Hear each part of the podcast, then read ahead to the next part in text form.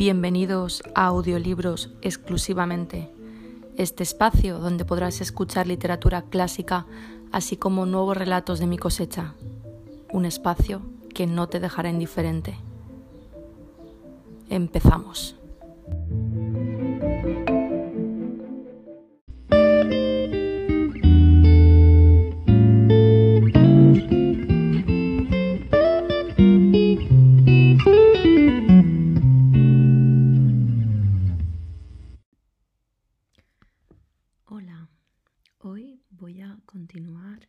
Con la parte 2 del el libro Cuentos de Amor de Emilia Pardo Bazán. Comenzaremos con el siguiente cuento, El corazón perdido. Yendo una tardecita de paseo por las calles de la ciudad, vi en el suelo un objeto rojo. Me bajé. Era un sangriento y vivo corazón que recogí cuidadosamente. Debe de habérsele perdido a alguna mujer, pensé al observar la blandura y delicadeza de la tierna víscera, que al contacto de mis dedos palpitaba como si estuviese todavía dentro del pecho de su dueña. Lo envolví con esmero en un blanco paño, lo abrigué, lo escondí bajo mi ropa y me dediqué a averiguar quién era la mujer que había perdido el corazón en la calle. Para indagar mejor, adquirí unos maravillosos anteojos que permitían ver al través del corpiño de la ropa interior, de la carne y de las costillas, como por esos relicarios que son el busto de una santa y tienen en el pecho una ventanita de cristal, el lugar que ocupa el corazón.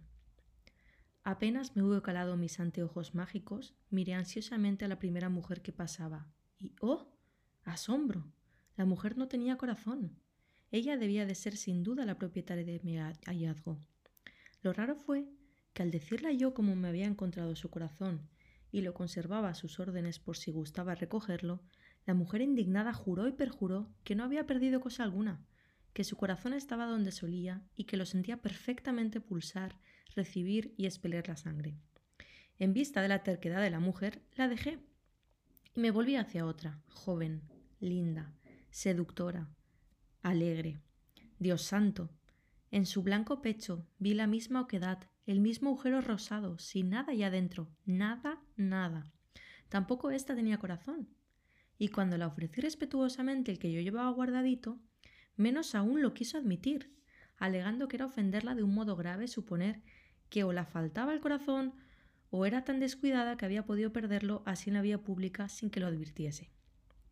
Y pasaron centenares de mujeres, viejas y mozas, lindas y feas, morenas y pelirrubias, melancólicas y vivarachas, y a todas les eché los anteojos y en todas noté que el corazón solo tenía en el sitio, pero que el órgano o no había asistido nunca o se había perdido tiempos atrás, y todas, todas sin excepción alguna, al querer yo devolverles el corazón de que carecían, negábanse a aceptarlo, ya porque creían tenerlo, ya porque sin él se encontraban divinamente, ya porque se juzgaban injuriadas por la oferta, ya porque no se atrevían a arrostrar el peligro de poseer un corazón.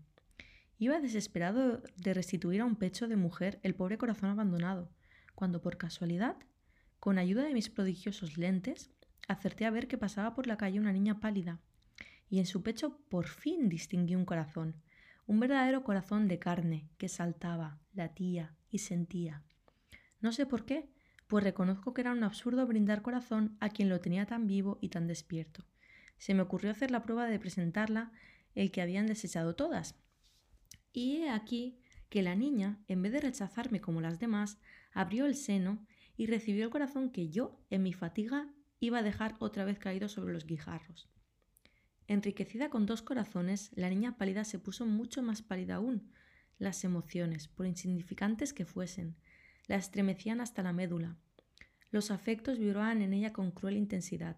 La amistad, la compasión, la tristeza, la alegría, el amor, los celos, todo era en ella profundo y terrible, y la muy necia, en vez de resolverse a suprimir uno de sus dos corazones, o los dos a un tiempo, diríase que se complacía en vivir doble vida espiritual queriendo y gozando, y sufriendo por duplicado, sumando impresiones de esas que bastan para extinguir la vida. La criatura era como vela encendida por los dos cabos, que se consume en breves instantes, y en efecto se consumió. Tendida en su lecho de muerte, lívida y tan demacrada y delgada que parecía un pajarillo, vinieron los médicos y aseguraron que lo que la arrebataba de este mundo era la ruptura de un aneurisma. Ninguno, son tan torpes, supo adivinar la verdad. Ninguno comprendió que la niña se había muerto por cometer la imprudencia de dar asilo en su pecho a un corazón perdido en la calle. La siguiente novela es Mi suicidio, dedicado a Campoamor. Muerta ella, tendida, inerte, en el horrible ataúd de la barnizada caoba que aún me parecía ver con sus doradas molduras de antipático y brillo. ¿Qué me restaba en el mundo ya? En ella cifraba yo mi luz, mi regocijo, mi ilusión, mi delicia toda. Y desaparecer así, de súbito, arrebatada en la flor de su juventud y de su seductora belleza, era tanto como decirme, con melodiosa voz, la voz mágica, la voz que vibraba en mi interior produciendo acordes divinos. Pues me amas, sígueme. Seguirla, sí. Era la única resolución digna de mi cariño, a la altura de mi dolor, y el remedio para el eterno abandono a que me condenaba la adoraba, la adorada criatura huyendo a lejanas regiones. Seguirla, reunirme con ella, sorprenderla en la otra orilla del río fúnebre y estrecharla delirante, exclamando Aquí estoy. ¿Creías que viviría sin ti? Mira cómo he sabido buscarte y encontrarte, y evitar de que hoy más nos separe poder alguno de la tierra ni el cielo. Determinado a realizar mi propósito, quise verificarlo en aquel mismo aposento donde se deslizaron insensiblemente tantas horas de ventura, medidas por el suave ritmo de nuestros corazones. Al entrar olvidé la desgracia, y parecióme que ella, viva y sonriente, acudía como otras veces a mi encuentro, levantando la cortina para verme más pronto y dejando irradiar en sus pupilas la bienvenida y en sus mejillas el arrebol de la felicidad. Allí estaba el amplio sofá donde nos sentábamos tan juntos como si fuera estrechísimo. Allí la chimenea hacia cuya llama tendía los pececitos, hacia cuya llama tendía los pececitos, y a la cual yo, envidioso, los disputaba abrigándolos con mis manos, donde cabían holgadamente. Allí la butaca donde se aislaba, en los cortos instantes de enfado pueril que duplicaban el precio de las reconciliaciones. Allí la gorgona de irisado vidrio de Salviati, con las últimas flores ya secas y pálidas que su mano había dispuesto artísticamente para festejar mi presencia. Y allí, por último, como maravillosa resurrección del pasado, inmortalizando su adorable forma, ella, ella misma. Es decir, su retrato, su gran retrato de cuerpo entero, obra maestra de célebre artista, que la representaba sentada, vistiendo uno de mis trajes preferidos, la sencilla y cándida bata de, de blanca seda que la envolví en una nube de espuma. Y era su actitud familiar, y eran sus ojos verdes y lumínicos que me fascinaban, y era su boca entreabierta, como para exclamar, entre halago y reprensión, el ¿qué tarde vienes? de la impaciencia cariñosa y eran sus brazos redondos que se ceñían a mi cuello como la ola al tronco del náufrago, y era en suma el fidelísimo trasunto de los rasgos y colores, al través de los cuales me había cautivado un alma, imagen encantadora que significaba para mí lo mejor de la existencia.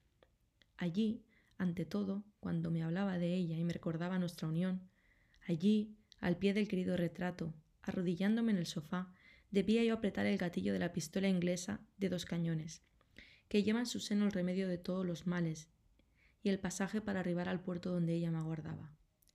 Así no se borraría de mis ojos ni un segundo su efigie. Los cerraría mirándola y volvería a abrirlos, viéndola no ya en pintura, sino en espíritu. La tarde caía, y como deseaba contemplar a mi sabor el retrato al apoyar en la sien el cañón de la pistola, encendí la lámpara y todas las bujías de los candelabros. Uno de tres brazos había sobre el secreter de palo de rosa con incrustaciones, y al acercar al pábilo el fósforo, se me ocurrió que allí dentro estarían mis cartas, mi retrato, los recuerdos de nuestra dilatada e íntima historia. Un vivaz deseo de releer aquellas páginas me impulsó a abrir el mueble. Es de advertir que yo no poseía cartas de ella. Las que recibía devolvíalas una vez leídas por precaución, por respeto, por caballosidad.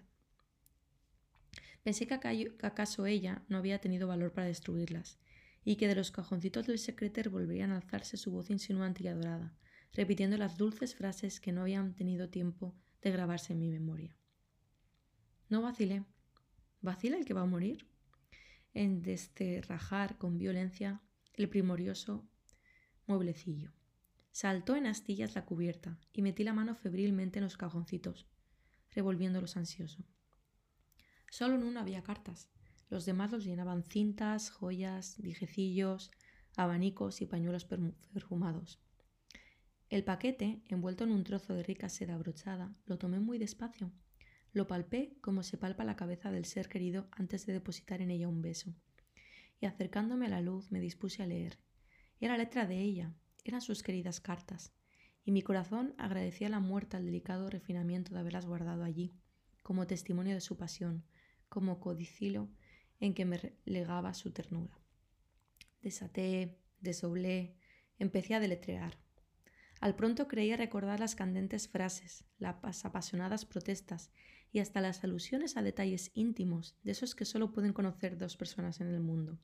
Sin embargo, a la segunda carilla, un indefinible malestar, un terror vago, cruzaron por mi imaginación, como cruza la, bala por el aire antes de herir.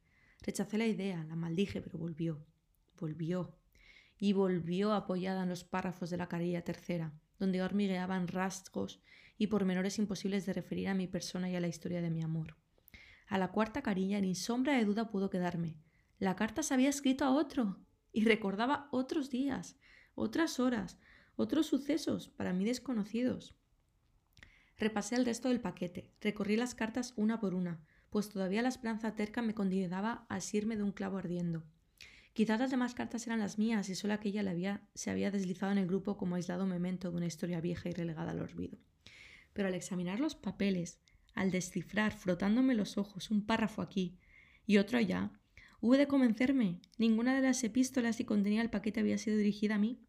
Las que yo recibí restituí con religiosidad probablemente se encontraban incorporadas a la ceniza de la chimenea, y las que como tesoro ella había conservado siempre en el oculto rincón de su secreter, en el aposento testigo de nuestra aventura, señalaban tan exactamente como la brújula señala al norte, la dirección verdadera del corazón que yo juzgara orientado hacia el mío. Más dolor, más infamia. De los terribles párrafos, de las páginas surcadas por neglocillos de una letra que yo hubiese reconocido entre todas las del mundo, saqué limpio que tal vez, al mismo tiempo o muy poco antes, y una voz irónica gritábame al, al oído. Ahora sí, ahora sí que debes suicidarte, desdichado.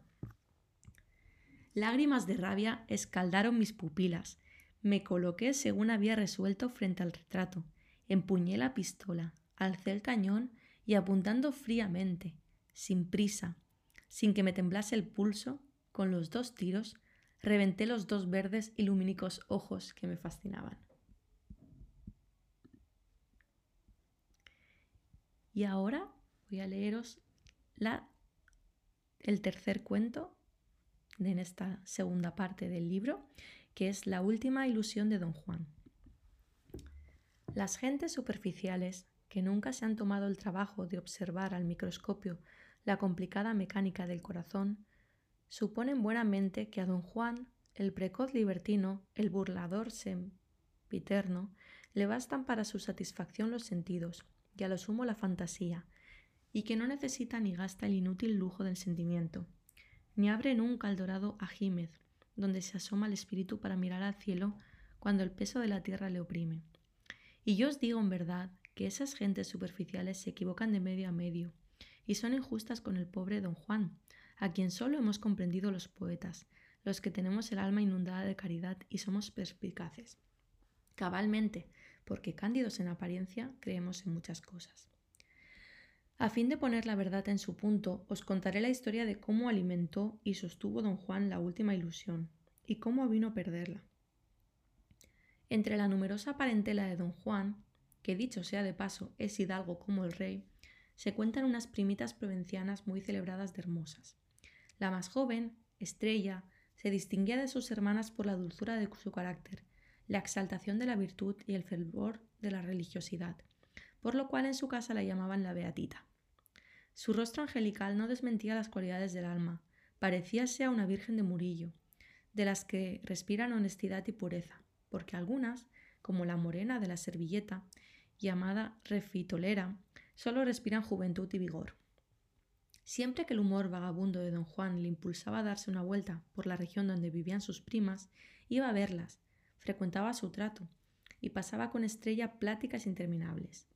Si me preguntáis qué imán atraía al perdido hacia la santa, y más aún a la santa hacia el perdido, os diré que era quizás el mismo contraste de sus temperamentos.